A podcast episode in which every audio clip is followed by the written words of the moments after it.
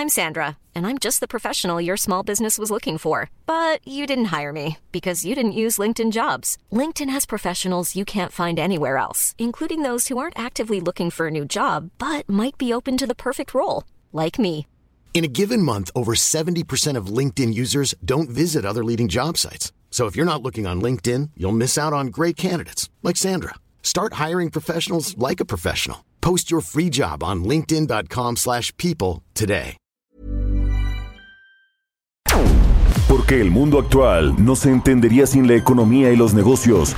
Acompaña a Mario Maldonado, el columnista de negocios más joven y objetivo del periodismo financiero, en su programa Bitácora de Negocios.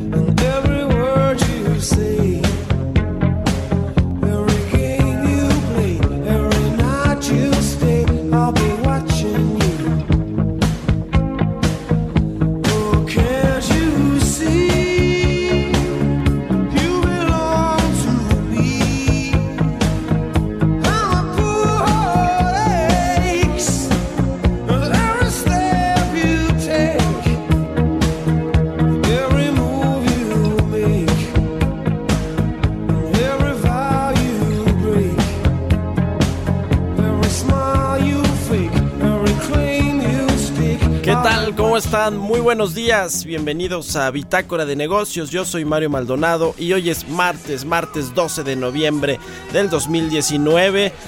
Los eh, saludo con mucho gusto y eh, empezamos el día con esta canción ahora de The Police. Se llama Every Breath You Take.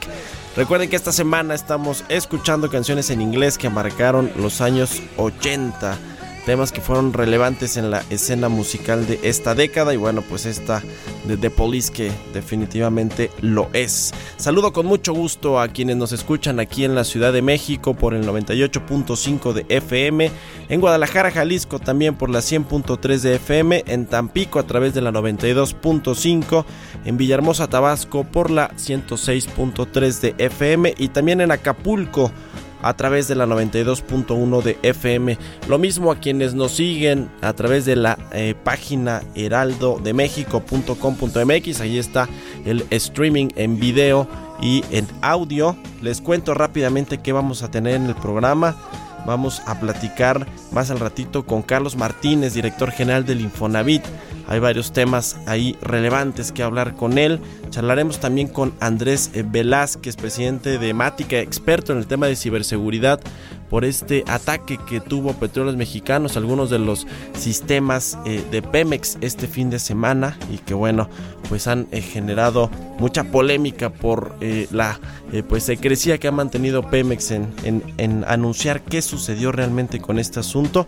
Y hoy sí vamos a platicar con Carlos Valenzuela, secretario de la Comisión de Hacienda y Crédito Público de la Cámara de Diputados, porque hoy es un día crucial para esta llamada Ley Nieto, que va a darle más dientes a la unidad de inteligencia financiera de la Secretaría de Hacienda. Es muy posible que le den luz verde a esta ley Nieto que dicen incluso ya tiene la venia del presidente Andrés Manuel López Obrador. Así que quédese con nosotros aquí en Bitácora de Negocios porque ya le tenemos el resumen de lo más importante de los temas económico, financieros y de negocios para este martes 12 de noviembre.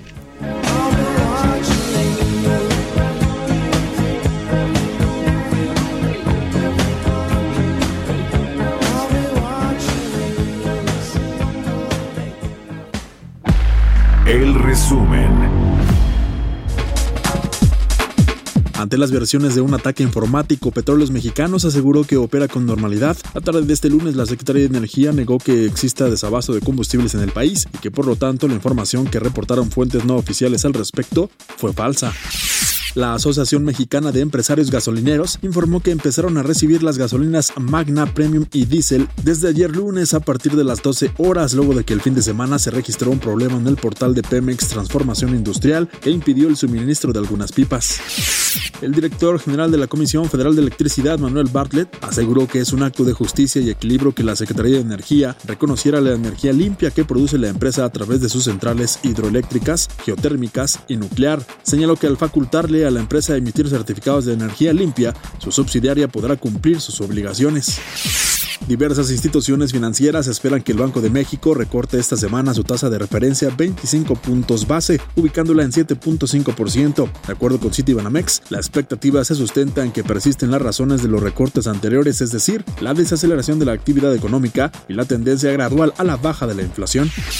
El subsecretario de Calidad y Regulación de la Sectur, Humberto Hernández, afirmó que quedó atrás el temor de que el turismo en México tendría una baja considerable por no ejercer unos 7.600 millones de pesos en promoción, recursos que hasta el año pasado tenía a su disposición el desaparecido Consejo de Promoción Turística de México.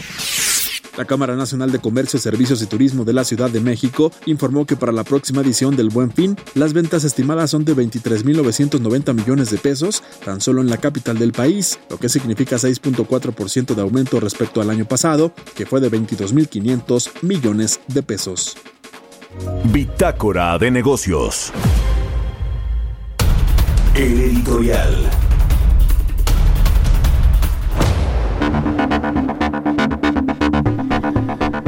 Bueno, ¿qué está pasando con la economía mexicana? Cada vez pues tenemos datos, la verdad, no le voy a mentir, pues menos alentadores con respecto al crecimiento, con respecto a los sectores más relevantes para la economía nacional. Eh, ayer, eh, mire, allí Carlos Ursúa, el exsecretario de Hacienda, eh, escribía su columna ahí en el Universal, que bueno, pues ahora ha sido muy, muy crítico de esta cuarta transformación y eh, pues se ha eh, comparado el eh, pues estilo de gobierno, el modelo económico de este eh, nuevo eh, gobierno del presidente López Obrador, eh, pues ha- se ha dedicado a ver si es neoliberal o no. Y pues la conclusión es que sí es neoliberal y entre muchas otras cosas, ayer publicaba Carlos Ursúa sobre estos otros datos que tiene el presidente. Ya ve que siempre tiene otros datos con respecto particularmente a los temas económicos y a muchos otros, pero particularmente en lo que tiene que ver con la economía. Y eh, pues eh, eh, ahí hablaba recientemente este mes, al inicio de este mes, decía el presidente López Obrador que habíamos recibido la inversión extranjera directa más alta de la historia en el primer semestre del año. Y bueno, pues ayer Carlos Ursúa deshizo esta hipótesis del presidente López Obrador y con datos duros de la Secretaría de Economía, pues le probó que no, efectivamente no hay eh, una mayor inversión extranjera directa ni en inversión nueva, que quizá era la que estaba tomando en cuenta el presidente, pero ni siquiera en la eh, inversión completa que incluye las reinversiones eh, de ganancias eh, de algunas de las empresas extranjeras que están en nuestro país. Pero bueno, este tema se suma al dato que ayer dimos a conocer aquí con Roberto Aguilar sobre la actividad industrial que registró un año ya completo, 12 meses de caídas. Eh, el sector de la construcción sigue pesando eh, mucho eh, en su pues mal comportamiento, cayó 7.3% al mes de septiembre. Y bueno, pues con esto se comprueba que la economía nacional, porque este es un indicador muy relevante, pues está mal y de malas. Le decía 12 meses consecutivos en los que la actividad industrial trae eh, caídas. Eh, esta eh, más reciente de septiembre, que nos presentó ayer el INEGI, el dato fue de 2%.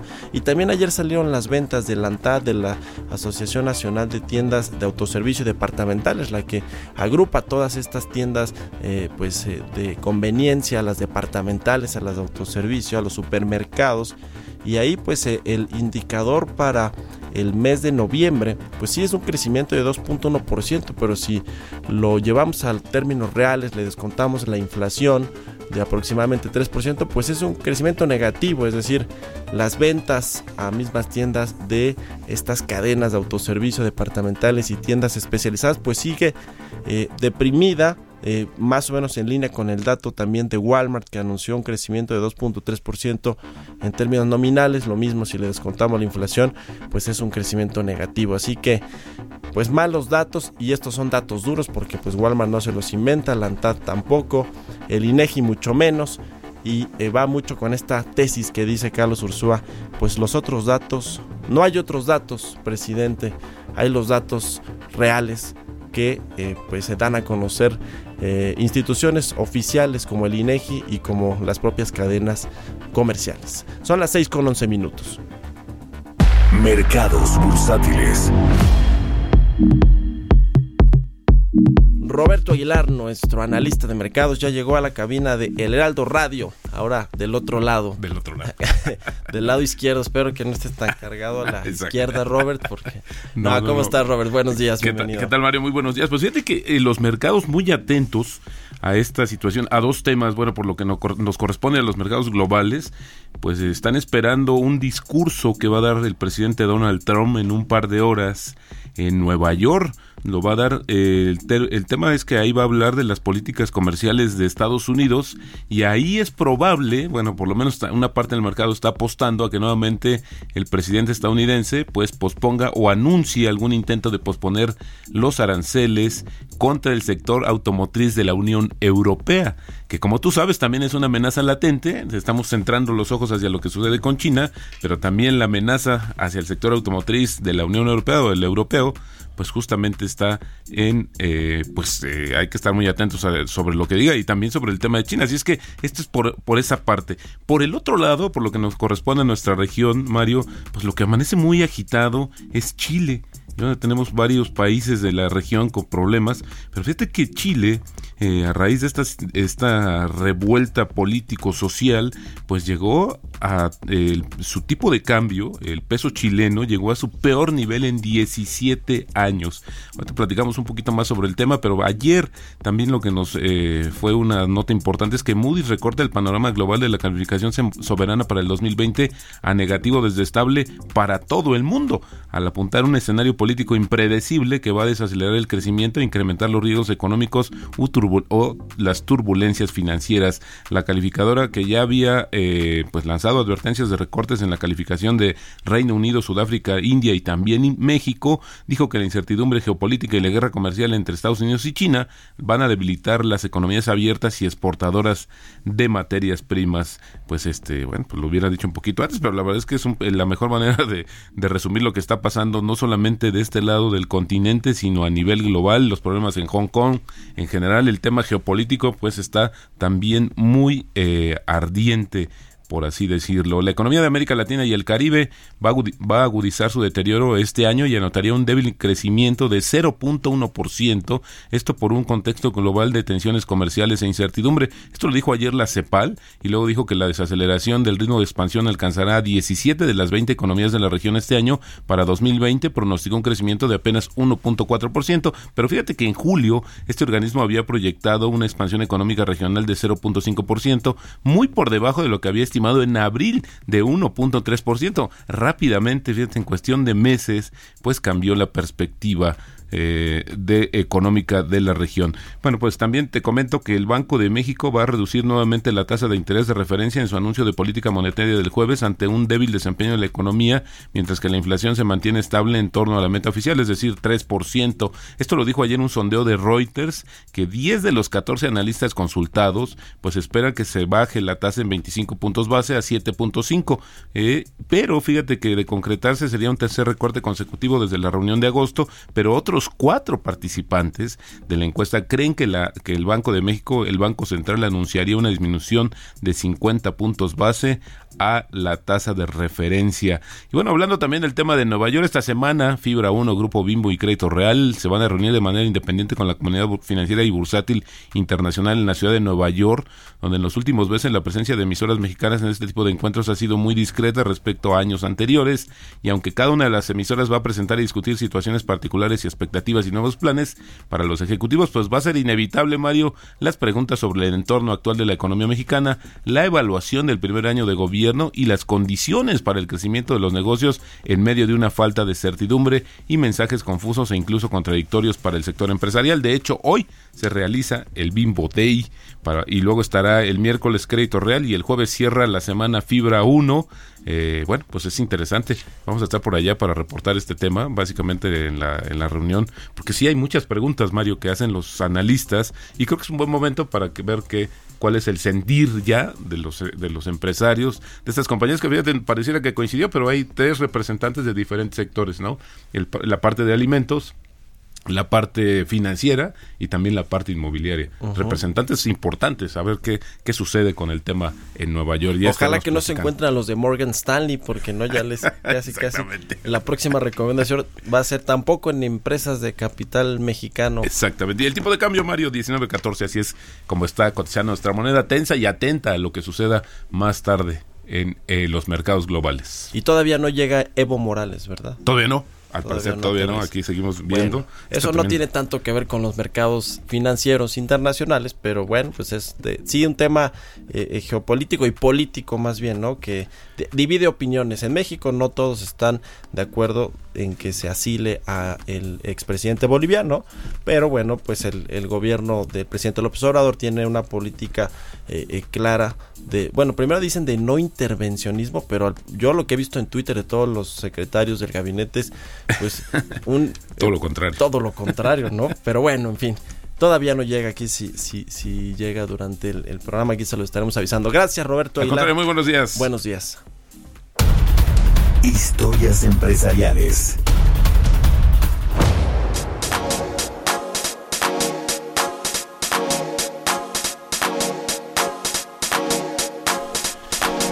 Oiga, ayer se llevó a cabo este denominado Single Day o Singles Day, que es el Día de los Solteros. Se trata del día de las compras y de las ofertas que eh, se llevan a cabo ya en China. Fíjese, celebran el Día de los Solteros. Vaya, qué cosa. Pero bueno, en este eh, marco, la empresa Alibaba, que es pues este gigante del comercio electrónico del país asiático y que bueno está en todos lados, está aquí en México con una de sus subsidiarias que se llama AliExpress, superó su récord de 30 mil millones de dólares en ventas ayer. Vamos a escuchar esta cápsula de Giovanna Torres que nos habla al respecto. Jack Ma es el fundador de Alibaba Group y el empresario más rico de China. Tras ser despedido de McDonald's en 1999 y con solo 60 mil dólares, decidió fundar Alibaba Group, un conjunto empresarial que ha sumado servicios como Taobao, una plataforma de ventas entre consumidores al estilo eBay, Etao, un comparador de precios de productos, y Aliplay, el equivalente chino del PayPal pero su carta principal es AliExpress, que enfocó como una plataforma orientada a la venta al por menor. En ella, los vendedores son principalmente pequeñas y medianas empresas chinas. Y el grueso de sus compradores son consumidores de países extranjeros, entre los que destacan Rusia, Israel, Italia y España. Este lunes, el famoso titán chino logró un récord de ventas en su Single Day, superando el gasto de los consumidores en días de ofertas especiales similares de Estados Unidos como el Black Friday o Cyber Monday. Durante un periodo de 24 horas, Alibaba ofreció grandes rebajas en sus productos para aumentar las ventas. La compañía amplió la cantidad de artículos en descuento y puso un gran énfasis en la transmisión en vivo a través de sus distintas plataformas. 30 millones de dólares es la cifra que contabiliza el total de ventas de las diversas plataformas de Alibaba, superando el récord del año pasado. Además, las ventas fueron más rápidas, pues a lo largo de una hora, miles de compradores ya habían gastado 100 millones de yuans, es decir, unos 14.300 millones de dólares.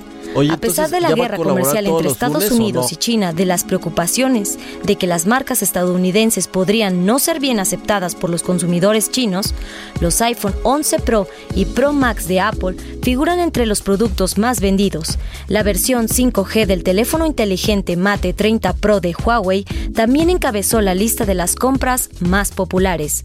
Para Bitácora de Negocios, Giovanna Torres. Mario Maldonado en Bitácora de Negocios.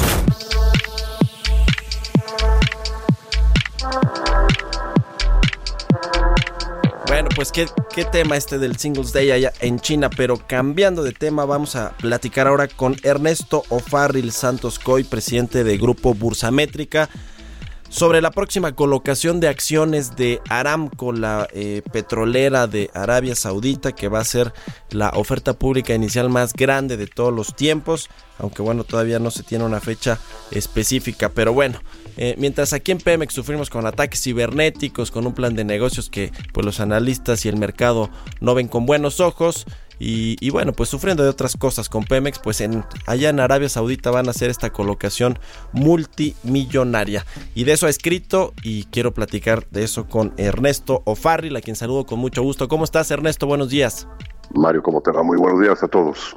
Pues cuéntanos de esta, eh, pues eh, dos ópticas diametralmente opuestas, la de Aramco y la de Petróleos Mexicanos. Sí, bueno, pues eh, desde hace tres años el monarca árabe anunció un plan para ir transformando su economía, la economía de Arabia Saudita, para que vaya dependiendo menos del petróleo y se vaya diversificando. Y una de tantas medidas es precisamente poder hacer una colocación pública de las acciones de la empresa del Estado, que es Aramco. Aramco es considerada la empresa más rentable del mundo. El año pasado ganó 111 mil millones de dólares de utilidades. Uno de cada ocho barriles en el mundo se producen por esta compañía. Está totalmente integrada, no nada más hace crudo o ayuda incluso a, otros países, otras compañías en la exploración por ejemplo, de aguas profundas, eh, sino que también hace gas natural, hace petroquímica primaria, petroquímica secundaria, eh, totalmente integrada, ¿no? Y pues ya hay un periodo de oferta que arranca el próximo 17 de noviembre y termina el 2 de diciembre. ¿Cuánto se estima que vale la compañía? Para darte una idea, entre una vez el PIB de México hasta dos veces. Es decir, entre un billón de dólares hasta dos billones de dólares es lo que pudiera llegar a valer esta compañía. Eh, no es la primera vez que vemos una compañía petrolera del de un estado que saca sus acciones a bolsa.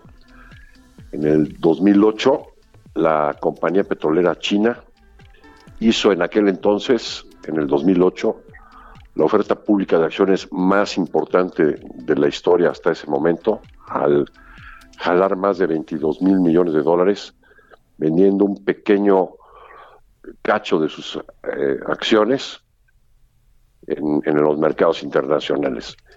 Pero pues espera que esta oferta pública de Aranco supere en mucho esta eh, histórica colocación de la empresa petrolera china, ¿no?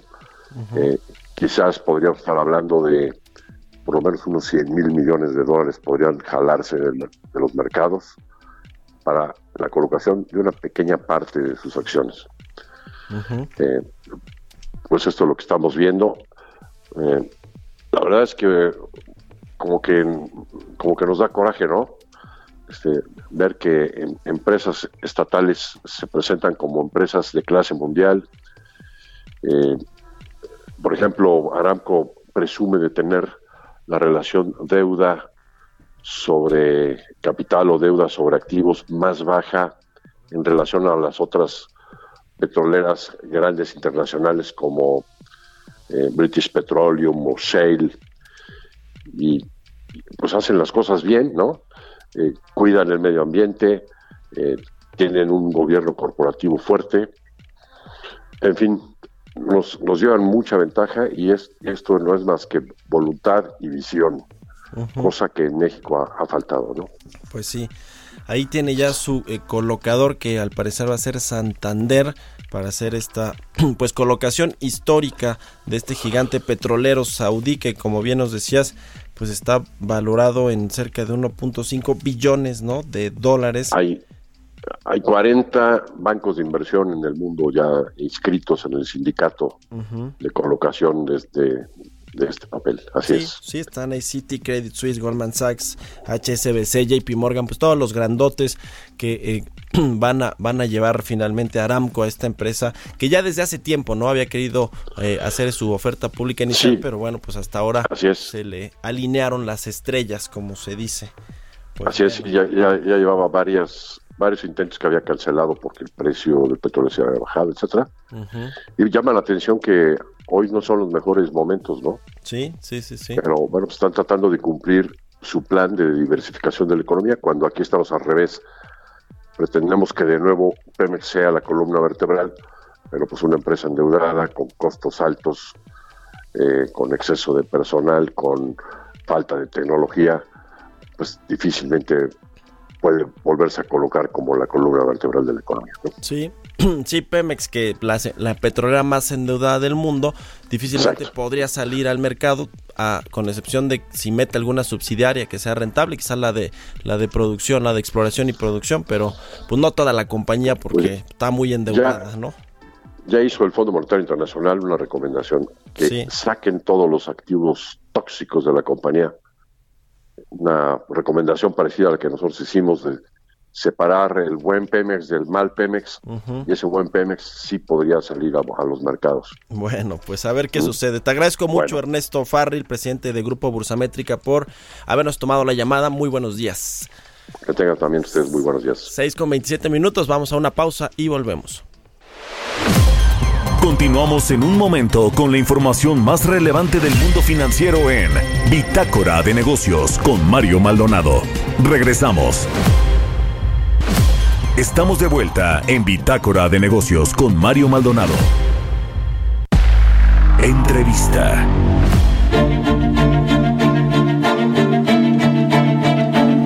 Ya estamos de vuelta en Bitácora de Negocios. Vamos a platicar ahora con Carlos Martínez Velázquez, director general de El Infonavit, a quien saludo en la línea telefónica. ¿Cómo estás, Carlos? Muy buenos días.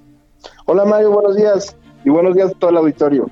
Gracias, Carlos, por tomarnos la comunicación. Oye, pues varios temas que hablar ahí acerca de eh, eh, programas y, asuntos ahí de licitaciones y compras que está haciendo el Infonavit. Pero sí, platícame primero cómo, cómo está actualmente la colocación de, de- créditos, la colocación diaria de, de financiamientos. Estamos viviendo pues una atonía, así le llaman los economistas, en eh, pues la economía nacional. Eh, ¿Cómo está eh, la colocación de créditos del Infonavit? ¿La gente está comprando casas, está pidiendo créditos?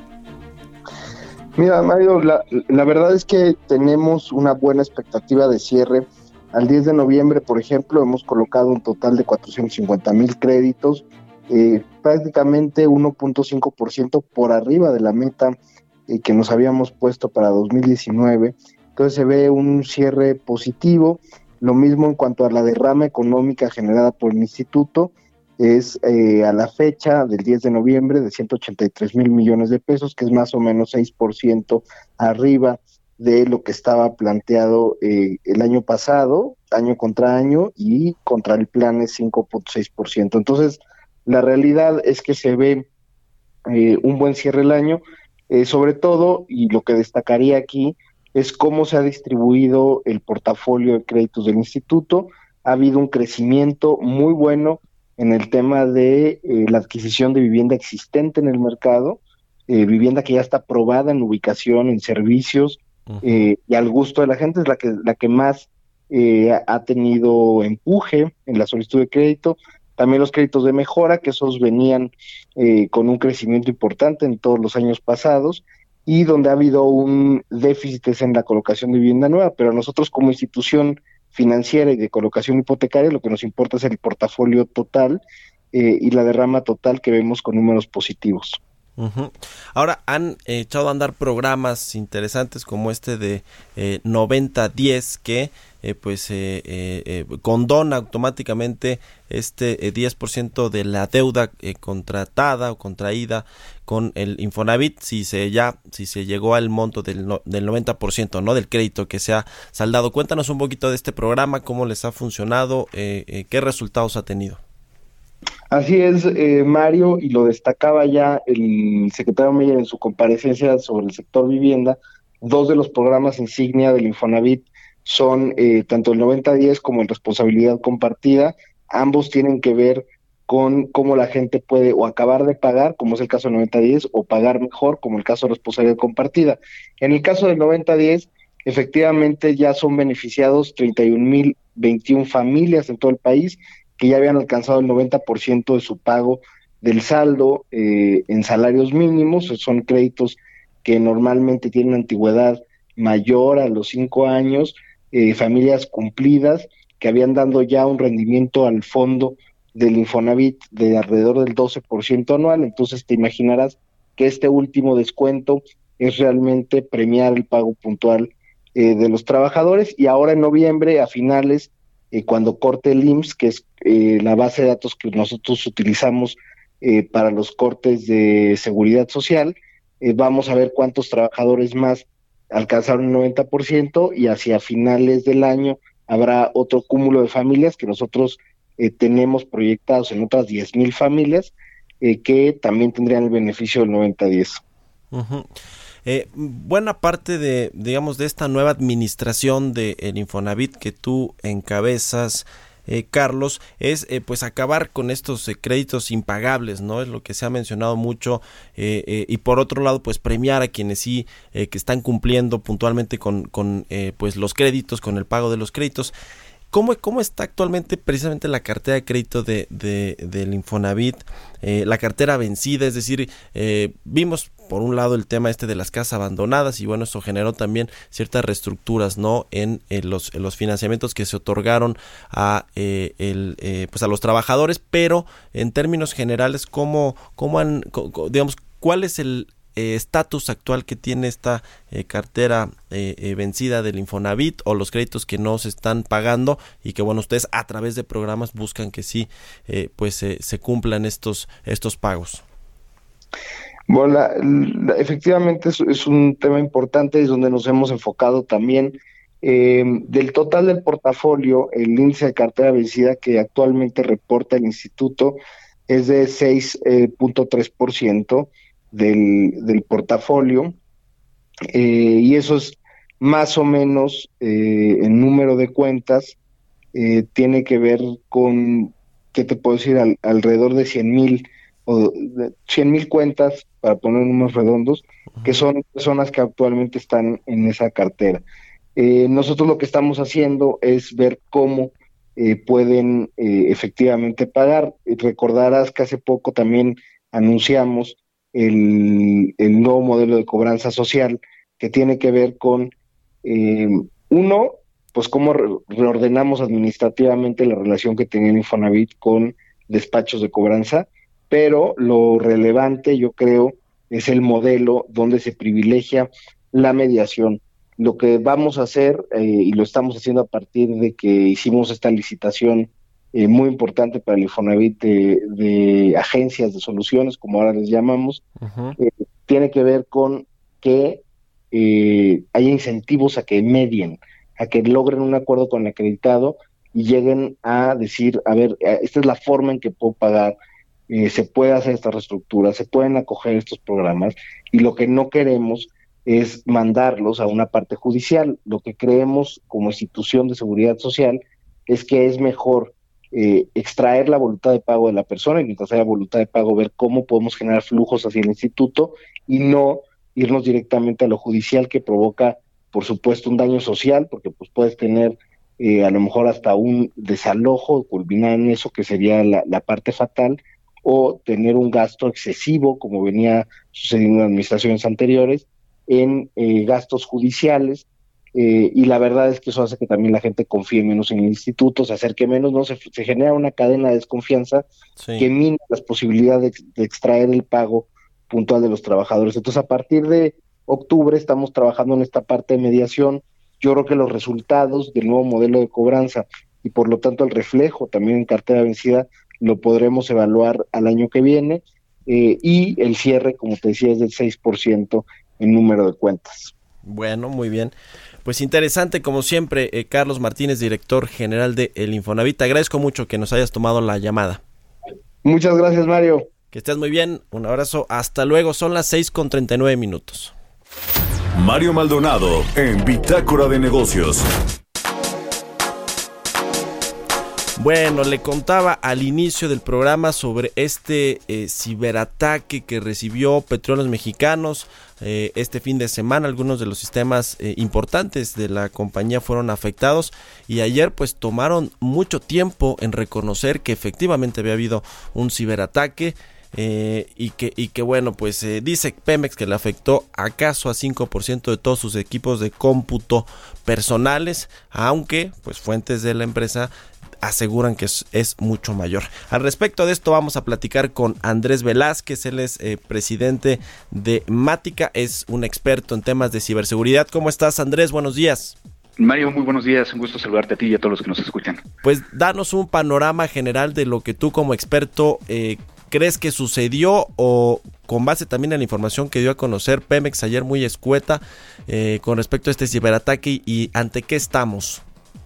Pues como bien lo comentaste, mucho de lo que estamos compartiendo y que se conoce es más que nada por el hecho de lo que los mismos empleados de Pemex el día de ayer estuvieron compartiendo por diferentes medios y que lo que denotaban es que le estaban pidiendo que apagaran los equipos eh, eh, al llegar a su trabajo el, día lunes debido a que había cierta situación informática. Era muy, muy general lo que decía, pero hasta cierto punto con, con cierto nivel de, de interés de que no se encendieran las computadoras. Algunas de las computadoras, cuando llegaron estos empleados, pues mostraban dentro de la pantalla que había eh, una nota de rescate por eh, que tendría que ser pagada en bitcoins para poder llegar a hacer uso de la computadora. Y esto eh, técnicamente nosotros lo conocemos como un malware del tipo ransomware, es un código malicioso que lo que hace es entrar a la computadora, ya sea por un correo electrónico que alguien abrió o por eh, la misma red, por algún parche de seguridad que no haya estado eh, actualizado dentro del sistema operativo y que entonces cifra los archivos de tal forma que no pueden llegar a ser utilizados por el usuario eh, y que al pago de este rescate que comentaba hace unos minutos, pues puede llegar a ser que el, que el, atacante entregue una llave para poder llegar a abrirlo. Ha habido casos donde inclusive pagando no es posible llegar a recuperar la información y que la afectación puede llegar a ser eh, de una forma indiscriminada dentro de los diferentes computadoras o sistemas que se encuentran dentro de, esta organización. Puede llegar a afectar desde servidores hasta computadoras. Efectivamente, ayer en la, en la noche, prácticamente casi a las nueve de la noche fue que salió este comunicado donde, donde pues dicen que realmente no ha pasado nada, pero sí tuvieron un ciberataque. Sí, reconocen que en la red interna de Pemex, al igual que todas, eh, que otras grandes empresas, dice ahí el comunicado de Pemex, pues han eh, recibido con frecuencia amenazas de ataques cibernéticos y el domingo sí reconoce eh, Pemex que recibió intentos de ataques cibernéticos que fueron neutralizados oportunamente, eso dice, entre comillas, eh, eso dice textualmente, y que bueno, pues se afectó el funcionamiento de al menos 5% de los equipos personales de cómputo. Sin embargo, Pemex dice que opera todo con normalidad que no hubo eh, pues eh, gran eh, afectación a sus sistemas, aunque de, nueva cuenta, pues de acuerdo con fuentes de la propia empresa, que no son, digamos, su, su unidad de comunicación social, pues dicen que el problema es grave y que ahí está todavía que no logra completamente neutralizarse como Pemex ya dijo que sí. Eh, este tema que nos hablabas del ransomware que eh, ha afectado incluso a otras empresas mexicanas. Aquí ayer eh, te, comentaba Andrés que a una de telecomunicaciones que se llama Megacable le sucedió esto hace poco, hace apenas unas, unas semanas y presuntamente ellos sí pagaron este rescate o esta extorsión de parte de los, de los hackers o delincuentes cibernéticos. ¿Podríamos estar ante algo similar? O, y, y otra pregunta, ¿el ataque fue directo contra Pemex o es un ataque que pues los eh, eh, delincuentes eh, lo hacen indiscriminadamente y le toca algunas empresas? Pues particularmente con la poca información que tenemos, yo creo que sería muy arriesgado decir que es algo específicamente para Pemex. Sabemos que en las últimas semanas ha habido eh, una oleada nueva de ransomware, nuevas variantes. Esto es como si fuera eh, la gripe y que va mutando. Eh, de la misma forma existe dentro del ambiente informático, que han afectado particularmente en Europa, en España, a Everis y a Grupo Prisa, que fue, les han afectado de una forma impresionante. En este caso, lo que estamos viendo en Pemex parece ser algo que no está orientado específicamente para ellos, sino simplemente que, sus sistemas eran vulnerables, no contaban con ciertos mecanismos para poder llegar a protegerse ante esto. Para el ransomware, únicamente se puede llegar a hacer prevención. Eh, una vez que te infectas, pues sí, o, pagas o tienes que traer tus respaldos y al pagar no necesariamente estás eh, eh, en la posibilidad de llegar a recuperar la información. Efectivamente, gas, gas natural y megacable fueron unos de los que se vieron afectados a, principios de este año con ataques de, ransomware, así como no hay, no hay que olvidar hace un par de años el caso de WannaCry, que, que fue un tema a nivel mundial y que estamos hablando hablando del mismo tipo de código malicioso. Eh, con base en la poca información que todavía tenemos al respecto, Andrés, eh, tú eh, digamos, podrías inferir que hubo un descuido por parte de los servidores de quienes se encargan ahí en Pemex de pues salvaguardar todos los sistemas informáticos de la empresa? Yo creo que hay que entender que el ransomware le puede llegar a pasar a cualquiera. Eh, como lo decíamos, eh, puede llegar a afectar a servidores, puede llegar a, afectar computadoras, pero es por eso que el tema de ciberseguridad es tan importante en este, en este contexto. Ciberseguridad no es aplicar una sola vez eh, controles, sino estarlos manteniendo, estar revisando cuáles son las nuevas tendencias, estar actualizando y a lo mejor ahí en alguno de esos, esos puntos falló. Y es que ahorita es, conocido que en México nos hace falta una estrategia eh, nacional de ciberseguridad. No hay una estrategia como tal que a lo mejor eh, eh, en este caso está sucediendo en Pemex, pero que podría llegar a afectarle a alguien más por las decisiones que, se han estado tomando. De tal forma que entonces este gobierno creo que nos hace falta que nos pueda llegar a decir exactamente qué es lo que está planeando para este tipo de estrategia. Y bueno, el, creo que es claro que ante un ataque como estos, pues lo importante es poder llegar a comunicar para generar tranquilidad y no, no dejar demasiado tiempo que genera pues mucha, eh, muchos fake news, mucha información que, no necesariamente es cierta y que hasta el momento solo pocas cosas han desmentido eh, eh, algunos, algunos voceros de, Pemex como tal. Pues sí, como sucede normalmente el vacío de información se llena a menudo con rumores o con eh, supuestos que bueno, pues ahí Pemex sí tiene la, eh, eh, la obligación de informar no solo a la opinión pública, pero a sus inversionistas y a, y a, todo mundo, pues es, al ser una empresa del Estado, tiene esa responsabilidad como pues como las privadas también, pero ciertamente se tardó mucho en comunicar lo que estaba sucediendo hasta que ya había un reguero de pólvora en las redes sociales. Vamos a estar pendientes de lo que suceda, a ver si hay más información y si se restablecen finalmente todos los sistemas que eh, fueron afectados o los, los equipos de cómputo incluso. Y aquí estaremos platicando, si nos lo permites, Andrés Velázquez, presidente de Mática y experto en ciberseguridad. Muchas gracias por habernos tomado la llamada. Muchas gracias, Mario. Un gusto como siempre. Y yo creo que sí, hay que estar viendo cuáles van a ser los siguientes eh, pasos. Hay que recordar que si se vieron afectados, muy probablemente haya cierta información que no vayan a poder recuperar y que va a tener que haber una curva para poder llegar a regresar a la operación normal. Pues sí, ojalá que no, que no haya afectado de eh, sobremanera los sistemas informáticos de, Pemex, porque pues sería muy grave y sería pues un otro golpe para esta empresa de por sí ya muy, muy mancillada. Gracias, Andrés, que estés muy bien. Buenos días. 6 con 48 minutos. Entrevista.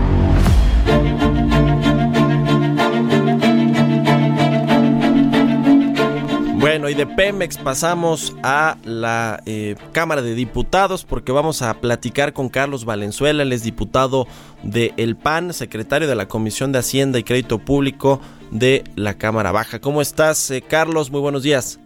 ¿Qué tal, Mario? Buenos días. Gusto poder saludarte. Oye, Carlos, pues hoy un día importante, al parecer van a eh, votar esta eh, polémica ley Nieto o más, más bien esta ley de instituciones de crédito, pero bueno, así ya lo la, la bautizaron, ¿no? Como la ley Nieto que le da o pretende darle más dientes a la unidad de inteligencia financiera de Hacienda para el congelamiento de las cuentas y para la ejecución de esta ley de extinción de dominio. ¿La van a votar hoy?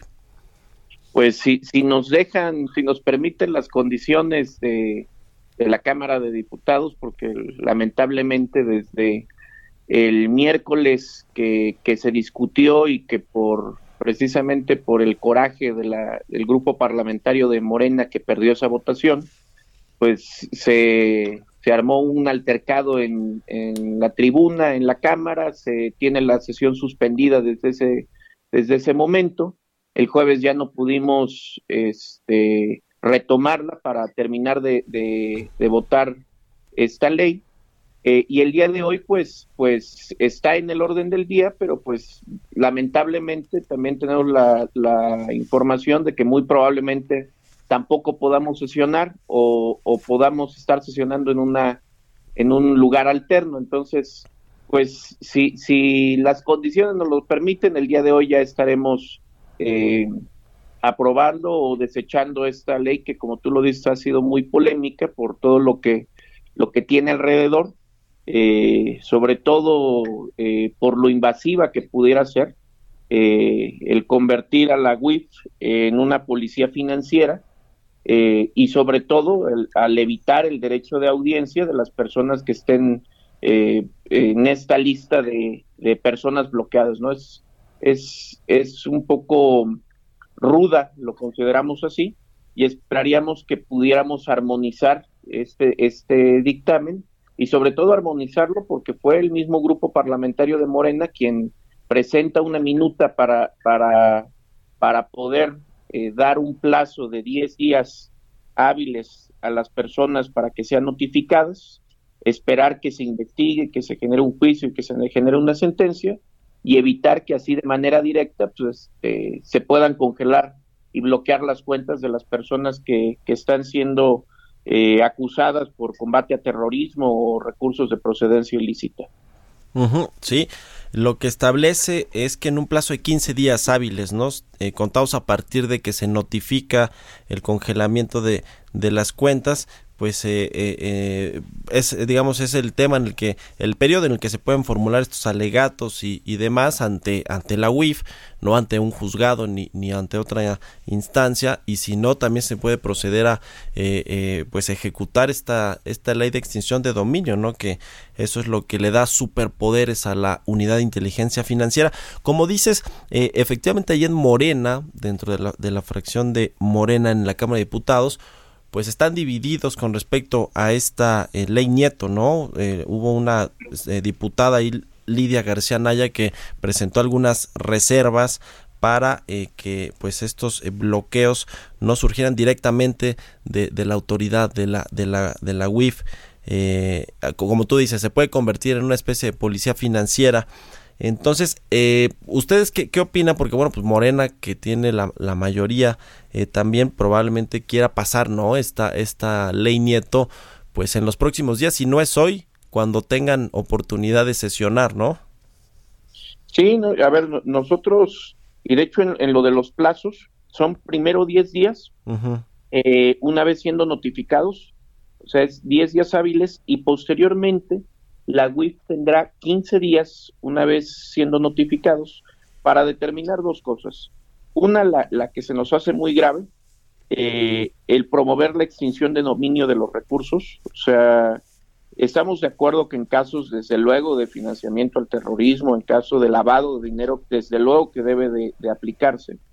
Pero pues eh, queda muy abierto, queda muy subjetivo. Recordemos que previamente en esta misma legislatura hicimos modificaciones para la prisión preventiva, para eh, tipificar como graves los delitos fiscales. Entonces, eh, no, no, quisiéramos que esto se pueda convertir en una en una persecución política de los opositores, en una persecución eh, política de empresarios que no estén de acuerdo con el actual sistema de gobierno por lo cual se nos hace muy, muy riesgosa. Pero, pero como te comentaba, una vez pasados los 15 días, la UIF tiene dos opciones, esto, lo de promover la extensión de dominio, o la otra, eliminarte de la lista de, de personas bloqueadas. Nosotros estamos como grupo parlamentario a favor y de hecho votamos a favor de armonizar esta ley. Desde luego que debemos de darle herramientas a la UIF para que, para que sea más fuerte, pero también debemos de, de, de generar y garantizar condiciones a los usuarios, a los ciudadanos, para que, para que sea todo con un cauce después de una investigación, de un, de un juicio, de una sentencia. No podemos hacer a la UIF un ministerio público. Eh, debemos de, de, de generar las condiciones, de dar las garantías y efectivamente, como tú lo mencionaste, esta es una propuesta del mismo grupo parlamentario de Morena. Ahorita lo que vimos en el Congreso es que ya Morena está enfrentado contra Morena. Sí, el ala sí, radical Morena contra un ala eh, mesurada que, que tiene el apoyo desde luego de Acción Nacional, del PRI, del MC, y ahora por primera vez vimos que había también el apoyo del Partido Verde y, de, y del PES, por lo cual pues yo creo que va a ser un debate intenso y, y esperemos que, que podamos armonizarlo para bien de los ciudadanos. Bueno, pues vamos a estar pendientes. Gracias, eh, Carlos Valenzuela, diputado del PAN, secretario de la Comisión de Hacienda y Crédito Público, por habernos tomado la llamada. Buenos días. Buenos días a ti, Mario. Gracias por el espacio. Pues con esto llegamos al final de Bitácora de Negocios. Le agradezco mucho que nos haya acompañado este martes. Lo dejamos ahora en los micrófonos de El Heraldo Radio con Sergio Sarmiento y Guadalupe Juárez. Y nosotros nos escuchamos mañana en punto de las 6 de la mañana. Muy buenos días.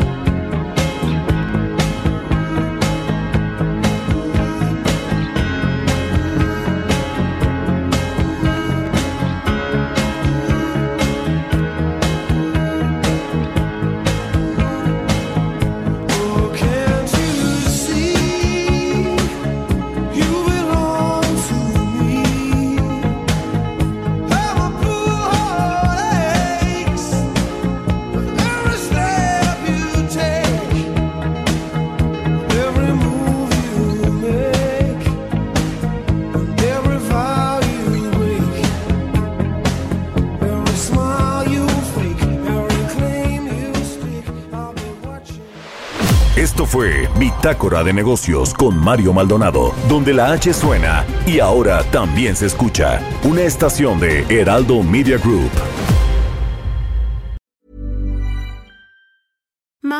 Deserves the best, and there's no better place to shop for Mother's Day than Whole Foods Market. They're your destination for unbeatable savings, from premium gifts to show-stopping flowers and irresistible desserts. Start by saving 33% with Prime on all body care and candles. Then get a 15-stem bunch of tulips for just $9.99 each with Prime. Round out Mom's menu with festive rosé, irresistible berry chantilly cake, and more special treats. Come celebrate Mother's Day at Whole Foods Market.